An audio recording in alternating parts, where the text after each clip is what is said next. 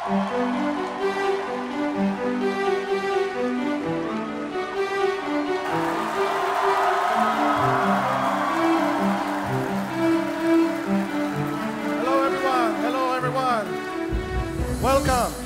I'm Bob Pauline, and thanks for joining us today in this very, very special episode of.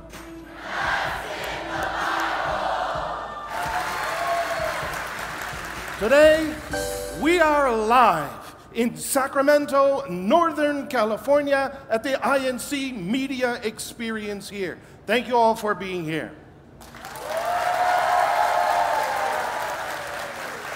You know, you know, one truth is uh, simply this everyone has questions, and especially when it comes when it comes to the Bible. But the problem and the sad thing to say is that not everyone finds answers to their questions, except here in the Church of Christ, the Iglesia Ni Cristo. So today, we'll be taking a few questions from you here in our studio audience and answering them here live. And that's in the Bible Live. Those of you that are regularly tuning in to our uh, program, That's in the Bible, either on DirecTV or uh, clicking online, uh, you already know that on, on our show we take everyday questions from uh, everyday individuals just like you and I and use the Bible to find the answers. This time, through post production, our audience at home will be provided the uh, biblical verses that we'll be using today when uh, we read from the scriptures and answer the various questions. But those of you here in the live uh, studio audience here in Sacramento, California, you're going to hear me read uh, the truth directly. Because. Yeah, that's it. So let's let's get right to it. Let's hear our uh, first live question. Uh, hello and welcome to the show. And what is the question that you, you bring to the show today? My name is Christina Tujima. I'm from Sacramento, California, and my question is why is church on Sundays? Christine, thank you very much for your question. Why is, the ch- why is church on Sunday? You, you know, before, uh, uh, Christine, before we get directly to the answer to your question, it might be worthwhile to uh, point out terminology. Because uh, her question asks, why do we have church on, on Sunday? The word church itself is, is often misused. The word church comes from a, a Greek word, uh, ekklesia, spelled E K K L E S I A. And the definition of that Greek word is the assembly of the called out ones. That's the meaning of the word church. Unfortunately, it's uh, often perceived, the word church is often perceived to be, well, it's the building, the, the, the bricks and the cement. And in today's uh, circumstance, it would be uh, a, a canvas tent. That's not the church. The church is the assembly of the called out ones. But get right, getting right to your, your question there. Uh, in the book of Acts, chapter 20, uh, let's turn to a response from the, from the Holy Bible. Here in uh, chapter 20, verse uh, 7. Uh, chapter 20, verse 7 uh, reads this way On Sunday, we gathered for a communion service with Paul preaching. And since he was leaving the next day, he talked until midnight. Don't worry, I won't talk until midnight. But Paul did that in the worship service that was conducted on, on what day of the week, based on what we just read? What day? Sunday. Now, here's the thing there's many religious organizations that uh, read something like that in the scriptures and then therefore jump to the immediate conclusion therefore all worship services must be conducted only on sunday and any other day would be invalid an invalid worship service day well in the church of christ we don't make such jumps uh, leaps and bounds like that. We simply turn, as always, to the pages of the Holy Scriptures and find out was it only on Sundays that the early Christians gathered for worship? In the book of Acts, chapter 2, uh, this time we, we turn to verse uh, 46. They worshiped together regularly at the temple each day. What day? Only Sunday? No, the, the Bible made very clear they gathered for worship every day. So the Bible's answer to us we worship on Sundays because that's a day. We can worship on Monday because, well, that's a day. Any day, oh, there's no such thing as saying, well, okay, it's not Sunday, 9 a.m., so don't worship now. It's, it'll be bad to worship. All days, all times are good days and good times to worship. And those of you that have been uh, with us in uh, past uh, episodes where we studied about worship service, we've learned the content of worship service hymn singing, uh, prayer, offering, preaching of the uh, worship lesson, such things as that. So consider this point. Could we, could we worship, or how could we worship, if we did not know the day? Because the congregational worship service, as we just read, is the assembled in the temple. How would we know when to go there? For the hymn singing, the choir will be leading. For the preaching, the minister will be delivering the message. For the offering, there will be those assigned to collect our offering. All these various parts of the worship service. How could we do that if we did not know when to go? So there has to be a decision of the day and the time. And since the Bible does not, you, could, you cannot read anywhere in the scriptures where it's going to say, go there and at 8 o'clock in the morning, 4 o'clock in the afternoon, this day, that day. No. Again, I, I repeat the follow up question then how is it that we could know when to go so as to conduct the true worship unto the Lord? In the book of Matthew, Matthew chapter 18, verse uh, verse 18 and 19 reads this way Assuredly, I say to you, whatever you bind on earth will be bound in heaven. Here was Jesus ad- addressing his, his disciples, leaders of the first century church. He thought, whatever you bind on earth will be bound in heaven, and whatever you loose on earth will be loosed in heaven. Again, I say to you, when two of you agree on earth, concerning anything that they ask, it will be done for them by my Father in heaven. So, how are we going to determine when to go? The Lord Jesus made mention the people are going to ask. Then it was up to the, the apostles, the first century church administration, to agree and approve it. And then that would become then the correct time for worship to be conducted. And that's what we do in the Church of Christ. Every congregation, they, they get together, they determine, make the request to the church administration. We're going to do it on Monday. That's why in the Church of Christ, there are congregations that have worship service Friday, Saturday, Sunday, diff- all different days and times.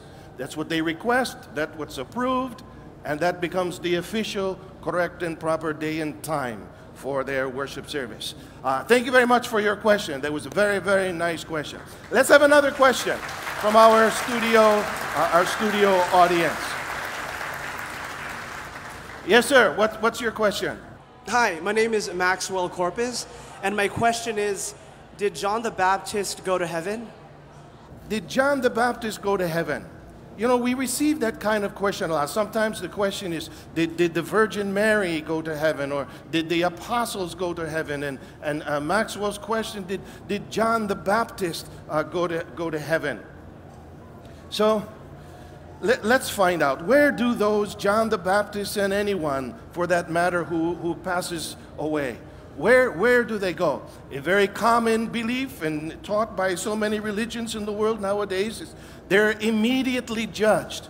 They die, they immediately are judged. They go either to hell, they go to heaven, or they immediately go to a, what's called the, the middle of the road place, which some religious organizations call what? Yeah, pur- purgatory. But the, the title of, of this program is, again, what? So we turn to the Bible In the book of Job, chapter uh, Job, chapter 14, let's read verse 10 as well as verse 12, which it gives us this important insight. But man dies and is laid away. Indeed, he breathes his last, and where is he? So man lies down and does not rise till the heavens are no more. They will not awake nor be roused from their sleep. Where are those who have died according to the Bible? Not according to myth or any religious organization who wants to invent purgatories and all other such places where they go. The Bible said, They who have died go to the grave and they will remain there, as we just heard me read, until the heavens pass away. Well, in order to know when is it that they will remain in that grave until, we've got to ask the follow up question well, when is it then that, that the heavens will pass away? And it was, it was Apostle Peter who spoke uh, directly uh, about that. Second Peter, rather, chapter 3, I will read verse 10 as well as verse 7. But the day of the Lord will come as a thief in the night in which the heavens will pass away with a great noise. And the elements will melt with fervent heat. Both the earth and the works that are in it will be burned up. But the heavens and the earth, which are now preserved by the same word, are reserved for fire until the day of judgment and perdition of ungodly men. So the Bible then also records when the heavens will pass away. And it said there, the heavens will pass away on the day of judgment, when this world will be destroyed by fire. And why then are others uh, not teaching that? The dead are in the grave and they will remain in that grave until the day of judgment. Why have other organizations changed that? And began to teach, for example, another place like a, a purgatory, a middle of the road place and then they drill into the mind of people no, your, your loved ones are suffering there in purgatory. They've died, they're not in the grave anymore. They've already come out of the grave and they're suffering there. They invented the whole idea of being judged immediately after death because then they could insert that purgatory ideology, invent that, and convince people you can pray for them. You can do all kinds of things to benefit those who have died already. And then they charge you money for that. No. The Bible is clear. Those who have died are there in the grave, and they will remain there until until the day of judgment. And then then what's what's going to happen? Apostle Paul wrote of it, uh, 1 Thessalonians 4:16 rather it says, for the Lord himself will descend from heaven with a shout, with the voice of an archangel, and with the trumpet of God. And the dead in Christ will rise first. Then we who are alive and remain shall be caught up together with them in the clouds to meet the Lord in the air, and thus we shall always be with the Lord. Rise from the grave on that day of judgment We'll meet the Lord in the air, and that's where we shall ever dwell. And our life there, let's, let's finish up in Revelation 21. The Bible also describes our life there when the Lord comes to get his people. Revelation 21. Now I saw a new heaven and a new earth, where the first heaven and the first earth had passed away. Also, there was no more sea. Then I, John, saw the holy city, New Jerusalem, coming down out of heaven from God, prepared as a bride adorned for her husband. And I heard a loud voice from heaven saying, Behold, the tabernacle of God is with men, and he will dwell with them, and they shall be his people. God himself will be with them and be their God and God will wipe away every tear from their eyes. There shall be no more death, nor sorrow, nor crying. There shall be no more pain, for the former things have passed away. That's the promise of the Lord. That's the place we will be on the day of judgment and the return of our Lord and Savior, Jesus Christ. There's more questions that are left to be answered in this episode. Stay with us right here on.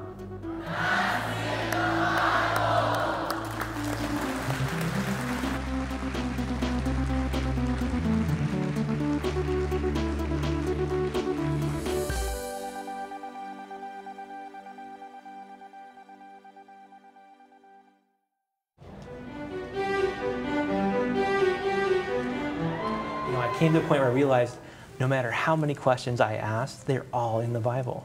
So I could ask a thousand more questions, and every one of those is going to be answered by what's in the Bible. And once I realized that, then I knew that this had to be the right church. In the Church of Christ, the minister opens up the Bible and explains to you right there. He doesn't speak from what he knows, he speaks from what the Bible says. raised in Catholic, you never had the Bible open to you like that and, and read right from it.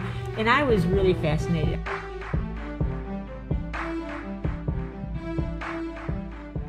the teaching is all from the Bible. Um, there's, you know, the doctrine is in the Bible, and we're taught that on on our worship services. It's, it's like it's like ABC one two three.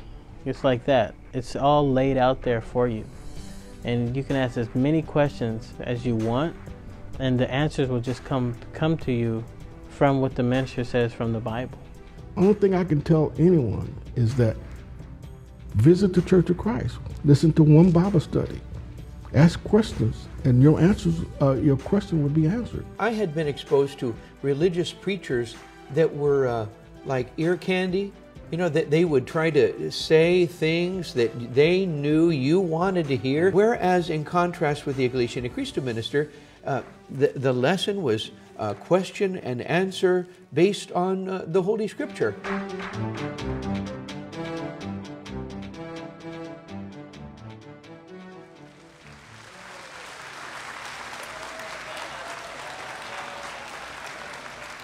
Welcome back. Before we go to our next couple of questions, I'd like a turn asking questions to you, our studio audience. And should our studio audience member be able to answer the question, we have here yet another uh, souvenir that's in the Bible t shirt for you. Are you ready? Ready. Yes, All right. Who among us over here on this side could name the mountain that God gave the Ten Commandments to the Israelites upon? Mount Sinai. Let's see if she is right. What was the name of the mountain where Moses was given the Ten Commandments? It was Mount Sinai. You are correct. Congratulations. Enjoy the, the t shirt. Wear it, wear it with, with pride. It was in the 19th chapter of Exodus where those uh, interactive uh, activities that God had with the uh, Israelites is, uh, is recorded. Thank you for your answer. Thank you for participating.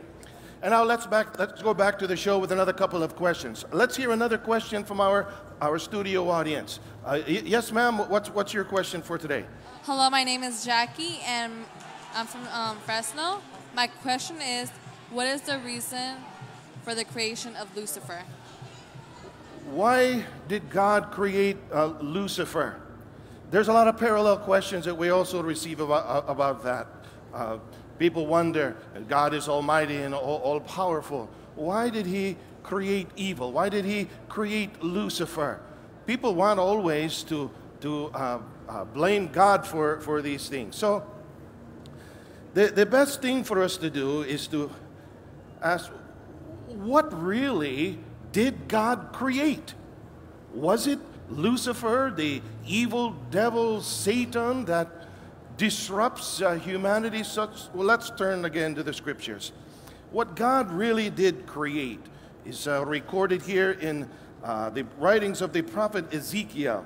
In Ezekiel chapter 28, let's begin reading in verse uh, 14. You were the anointed cherub who covers. I established you. You were on the holy mountain of God. You walked back and forth in the midst of fiery stones. You were perfect in your ways from the day you were created, till iniquity was found in you. Your heart was lifted up because of your beauty. You corrupted your wisdom for the sake of your splendor. I cast you to the ground. I laid you before kings that they might gaze at you. What did, what did God create? What, what He created was what the Bible described as an anointed cherub. And there's another thing that we could point out in the verses that we read. What God created was perfect. Perfect. A perfect being. But then, and then the, the question then comes in, but then what, what happened? It's important to understand the whole concept of perfection includes free will. Because if there was no free will, then what would we, what would we be? We would be robots. And there's no perfection in that. Included in free will, included in perfection, rather, is free will. So then what happened? God, God created that perfect being. He called him the anointed cherub. He was there with God, and what the Bible described there is God's holy, holy mountain. Let's, let's find out what happened. In the writings of the prophet Isaiah, Isaiah 14, the, the following is the following is recorded beginning in verse in verse 12. How you are fallen from heaven, O Lucifer, son of the morning. How you are cut down to the ground, you who weakened the nations. For you have said in your heart, I will ascend into heaven. I will exalt my throne above the stars of God. I will also sit on the mount of the congregation on the farthest sides of the north. I will ascend above the heights of the clouds. I will be like the Most High. Yet you shall be brought down to Sheol, to the lowest depths of the pit. What happened? That the anointed cherub became Lucifer, Satan, and was cast out of heaven down upon the earth and is deceiving multitudes up until now. He became so filled with pride perceived himself that he could overtake the authority and position of God. He became so filled with pride because of all of the wonderful attributes that God had given to him. God then had to cast him out. God gave him the free will, created him perfect, just like in the Garden of Eden. He had the choice. How about all of us? Do we also all of us in this in today's uh, recording of this program and all who are watching on the internet those who are watching in DirecTV at home do we have a chance to make a choice also? And if we have that chance is there is there any advice or, or, or counsel that god gives to us so we would not make the same mistake that Lucifer made. In Deuteronomy chapter 30, a wonderful advice of the Lord is uh, recorded here in verse 19.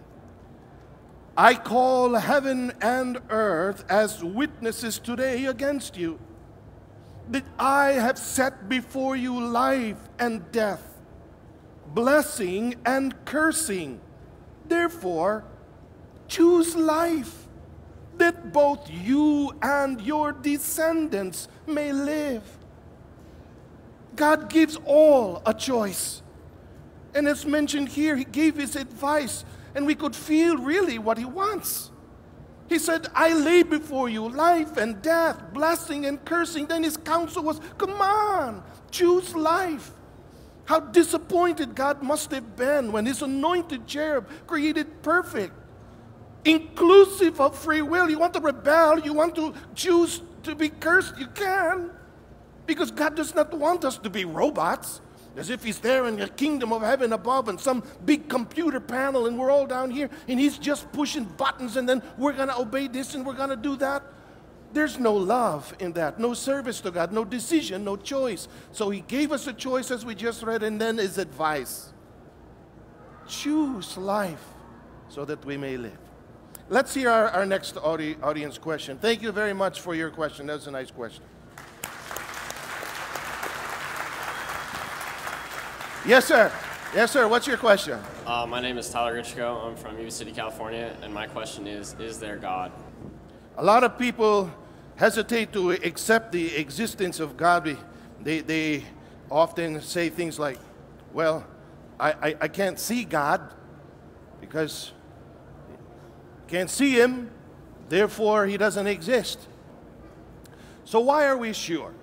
What evidence, what proof do we have that God does exist, even though we cannot see his physical nature. John 4 24 tells us God is a spirit. You can't see that.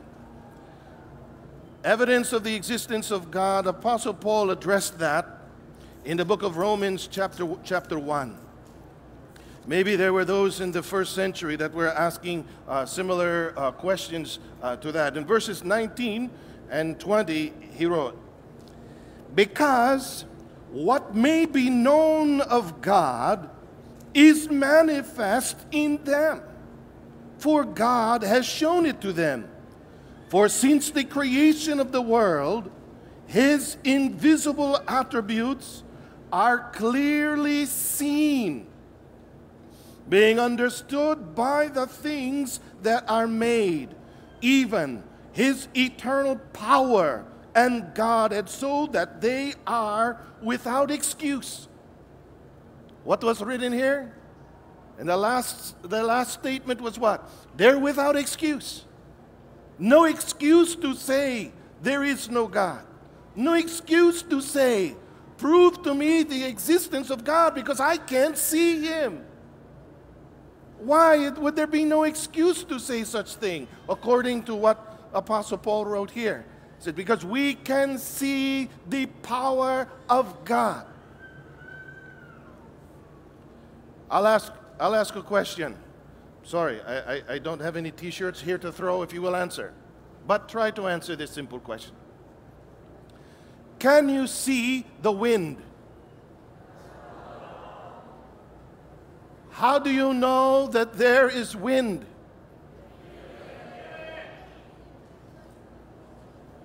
If you see the tree branch moving and you feel something cool on the back of your neck, you know that's the wind. You're not seeing it, you're experiencing it. You are witnessing the power of the wind move that branch.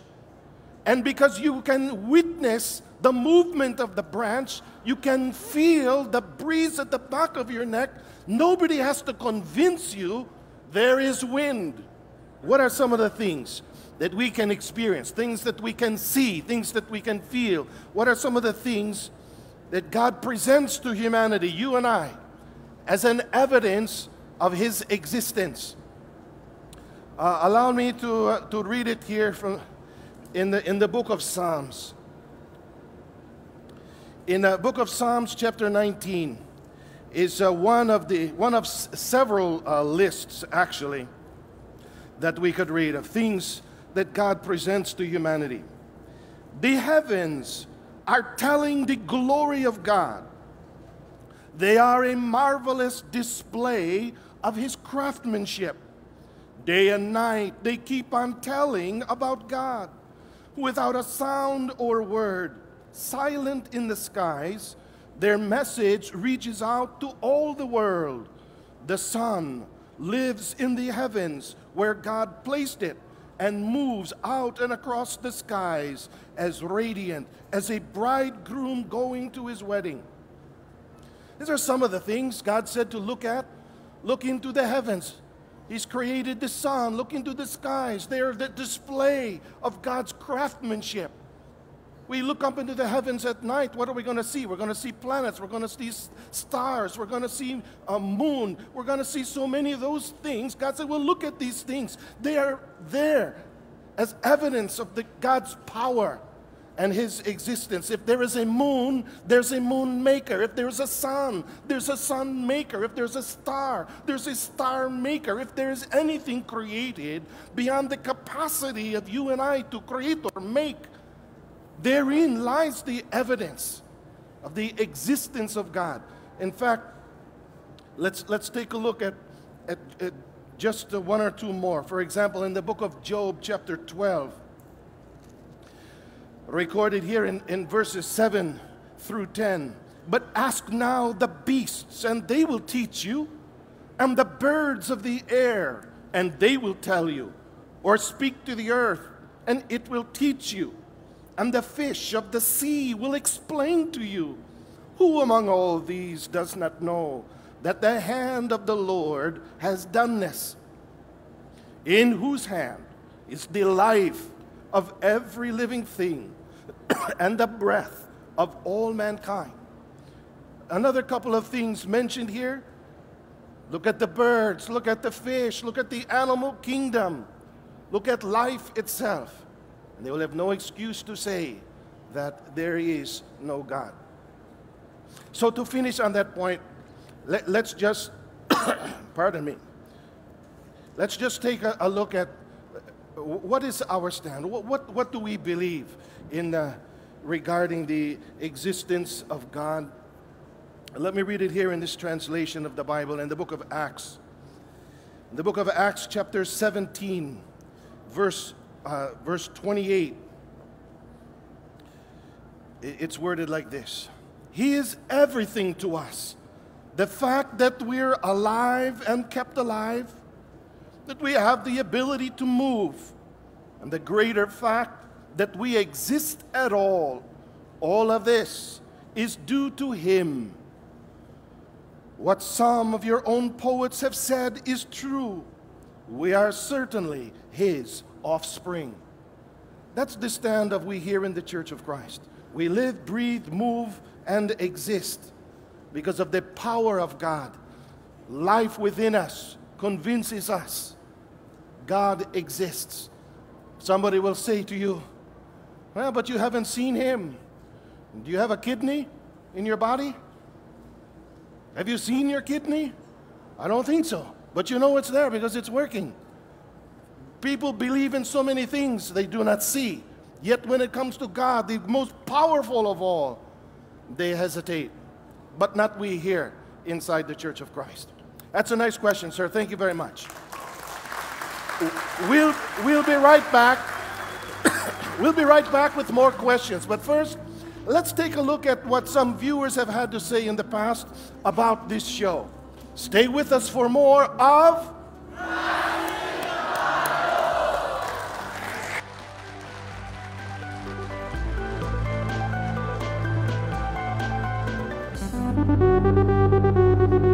Hi, I'm Ferdy McSino from Romford, Essex, England.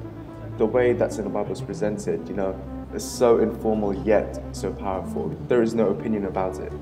It's all about the facts and the facts in the Bible.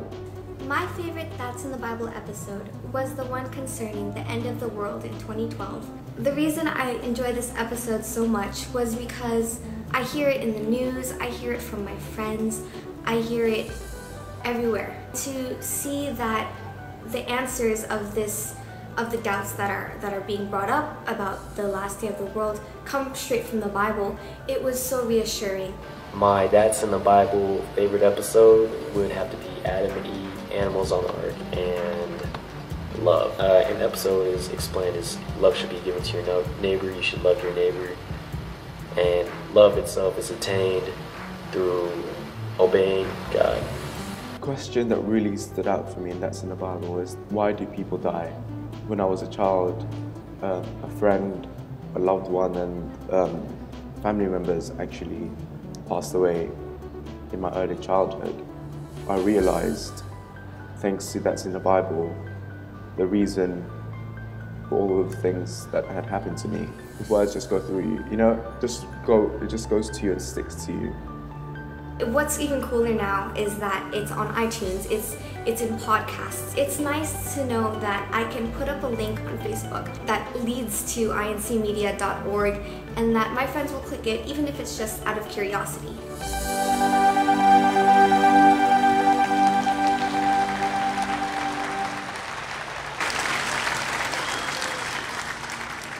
Welcome back to Sacramento, Northern California, and the INC Media Experience here in Sacramento. It's my turn once again. I'm going to ask the studio audience once more another question. And we have again a, uh souvenir I, uh, that's in the Bible uh, t shirt for you.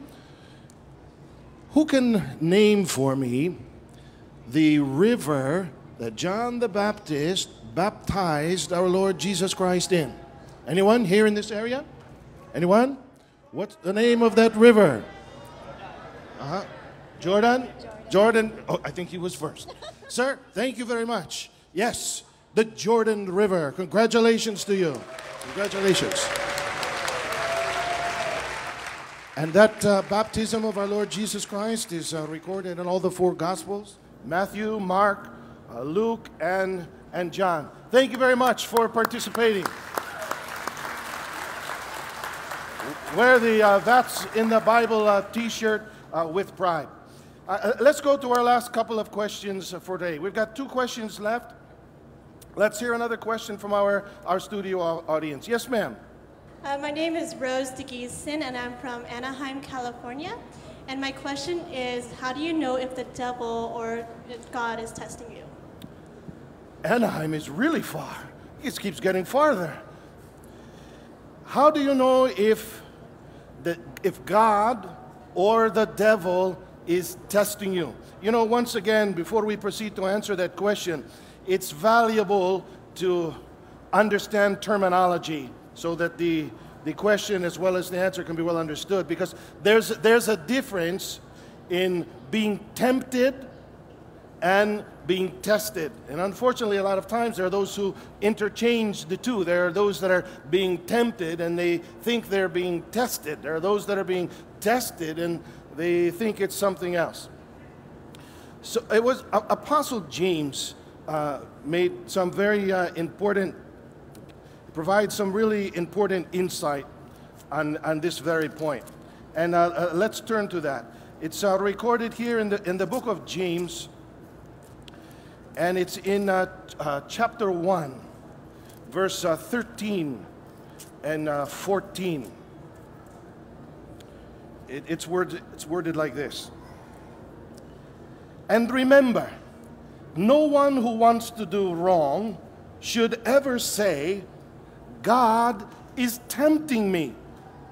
God is never tempted to do wrong, and he never tempts anyone else either. God will never tempt anyone. Verse 14 go on- goes on to say, Temptation comes from the lure of our own evil desires. So God will never tempt anyone. Temptation will always be from another source, not from God. And it will be one's allure of one's own evil desires that will try to lead them to do something in opposition to the will of God. Tests, tests are a different thing. And it's important, like I said, that we don't, don't, don't confuse the two. It was Apostle Peter who gave the, the clarification on this point. And he did so in uh, 1 Peter chapter 1, beginning in verse, in verse 6. So be truly glad. There is wonderful joy ahead, even though it is necessary for you to endure many trials for a while. These trials are only to test your faith, to show that it is strong and pure. It is being tested as fire tests and purifies gold. And your faith is far more precious to God than mere gold. So if your faith remains strong after being tried by fiery trials, it will bring you much praise and glory and honor on the day when Jesus Christ is revealed to the whole world. Tests. God will allow us to go through tests. It will make us strong, as we just read here. The enemy of God will not want to put us through tests because he doesn't want, to make, want us to become stronger. He will try to tempt us into doing things that will be in opposition to the will of God. I think everyone here knows very well uh, what could be some examples of, of temptations. Let's take a look here in the Good News Bible for a couple of examples, though, of, of tests, so that we can make sure that we understand well the distinction between the two. In uh, 2 Corinthians, Apostle Paul wrote about uh, tests to the, in his letter to the Corinthians in chapter 6, beginning in uh, verse 4. Instead, in everything we do, we show that we are God's servants by patiently enduring troubles, hardships, and difficulties. We have been beaten, jailed, and mobbed. We have been overworked and have gone without sleep or food. By our purity, knowledge, patience, and kindness, we have shown ourselves to be God's servants by the Holy Spirit by our true love. Some examples of tests mentioned there were deep trials in life, problems. He even described them as fiery trials of hardship. They were even physically beaten, the apostles were. They were put in jail. But those were not temptations, those were tests. And when they passed the tests, it proved tests are an opportunity to prove the genuineness of our faith. Without such tests, there's no way that we can prove to God, Lord, we're on your side. Come what may in our life, we will remain faithful, we'll remain obedient, we'll remain fulfilling your will above our own. A person who's an athlete, we all just watched the Olympics, right? A person who's an athlete, let's say a weightlifter, and they, they lift the barbell and it's light. What will they do so that they will get stronger? They're going to add more weight. But wait a minute, if you were going to add more weight, that's going to be painful on your muscles. That's going to be hard. That's going to be difficult. So, why is the athlete going to add more weight? Because he wants to get stronger. And then, when he's already stronger, if he wants to get stronger still, he's going to add more weight again. And that will be painful again. Tests are from God to prove the authenticity of our faith and because He wants us to be strong and able to persevere until the end. The devil, he's not going to test us, he's going to tempt us. And those are two very, very uh, different things. God will strengthen, the devil will destroy. And we should not confuse the two. Thank you very much for your question. That was a nice question, also.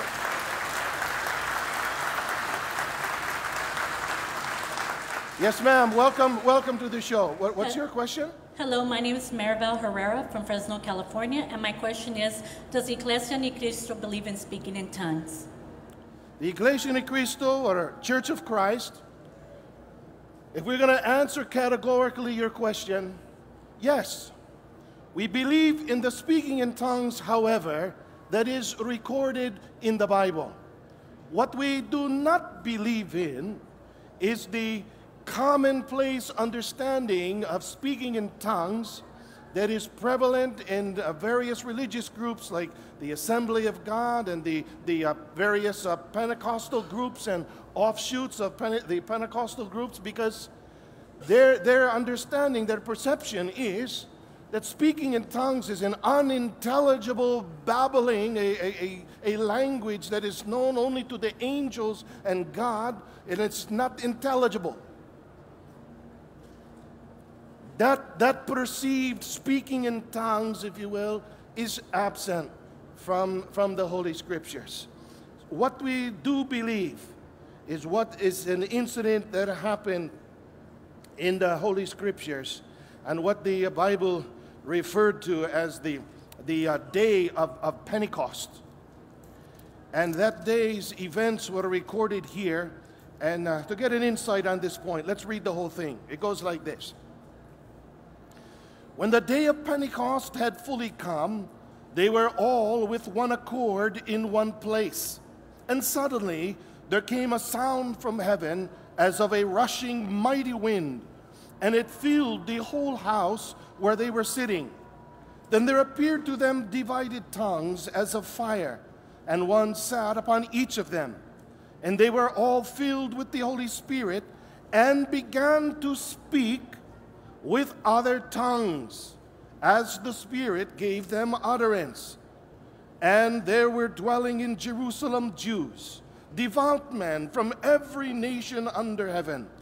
And when this sound occurred, the multitude came together and were confused, because everyone heard them speak in his own language. Then they were all amazed and marveled, saying to one another, Look, are not all these who speak Galileans?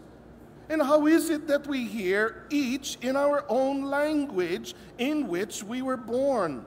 Parthians and Medes and Elamites, those dwelling in Mesopotamia, Judea and Cappadocia, Pontus and Asia, Phrygia and Pamphylia, Egypt and the parts of Libya adjoining Cyrene. Visitors from Rome, both Jews and proselytes, Cretans and Arabs we heard them speaking in our own tongues the wonderful works of God. Do we believe in speaking in tongues? We just read an incident in the scriptures where the apostles who had received the Spirit spoke to the people and they all heard and understood it in the languages that they spoke.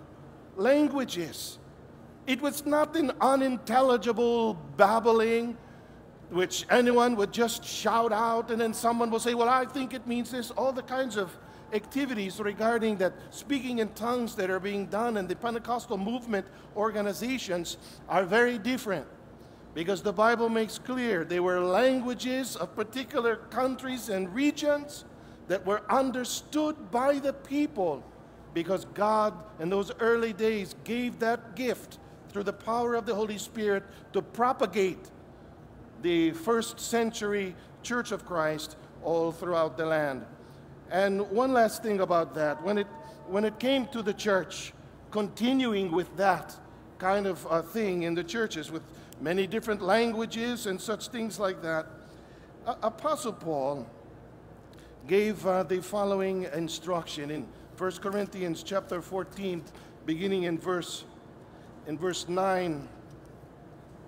We'll read verse 9, 10, and 11, as well as verse uh, 23. He said, So likewise you, unless you utter by the tongue words easy to understand, how will it be known what is spoken?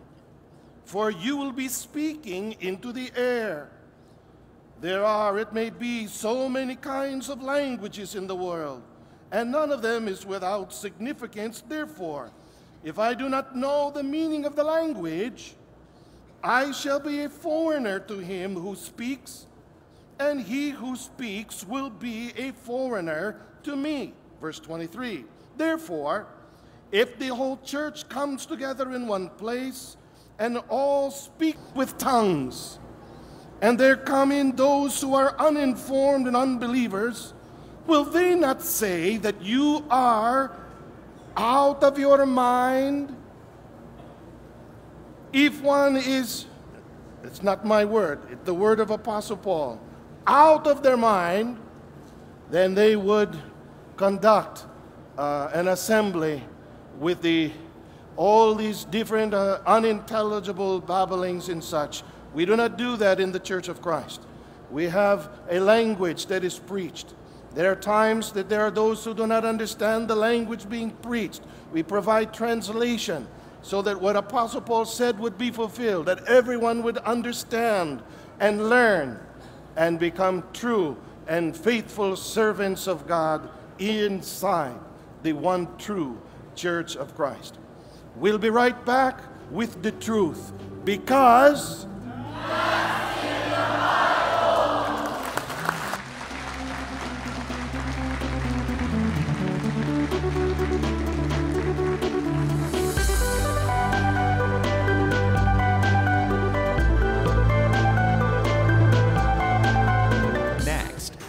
That's in the Bible. Today, our questions center around the topic of creation and evolution. We receive an innumerable number of questions on this topic. My question is what's the church's take on evolution? Tima Marrera in uh, London, England, her question is what does the Bible say about evolution? What came first, the chicken or the egg? From Raul Ramon Ramos in the Philippines, uh, here's what he asks in his email. Is there any verse in the Bible regarding the existence of dinosaurs? That's in the Bible. Tuesdays at 7.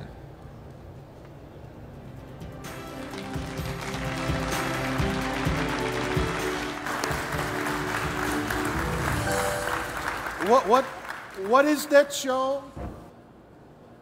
What, what is that show?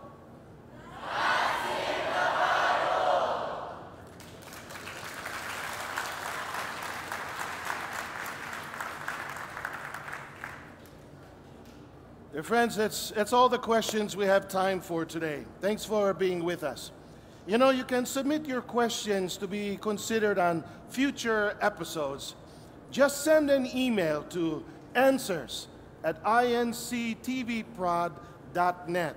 And also, let's keep in touch on our Facebook fan page. You can also watch full length episodes on incmedia.org or on DirecTV channel 2068 Tuesdays at 7 p.m. Pacific Standard Time. Dear friends, once this show now comes to a conclusion, it does not mean we, we stop, ans- stop answering your questions.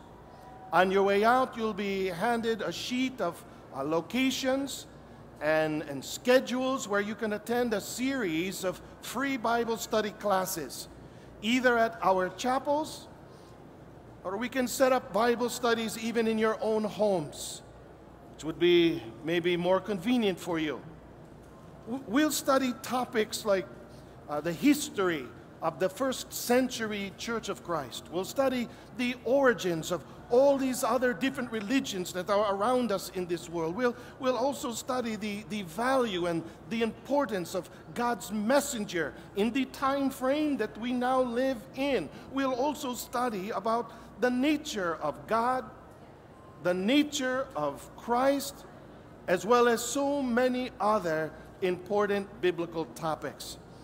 And if you have more questions about what we have discussed here in our question and answer uh, together, we have ministers standing by outside, and we welcome all of your questions. And as always, we will use the, the guidance of the Holy Scriptures, the Bible, to find the answers, the truth. Because Thank you all. Thank you. Thank you. And goodbye. Thank you. Thank you. Thank you.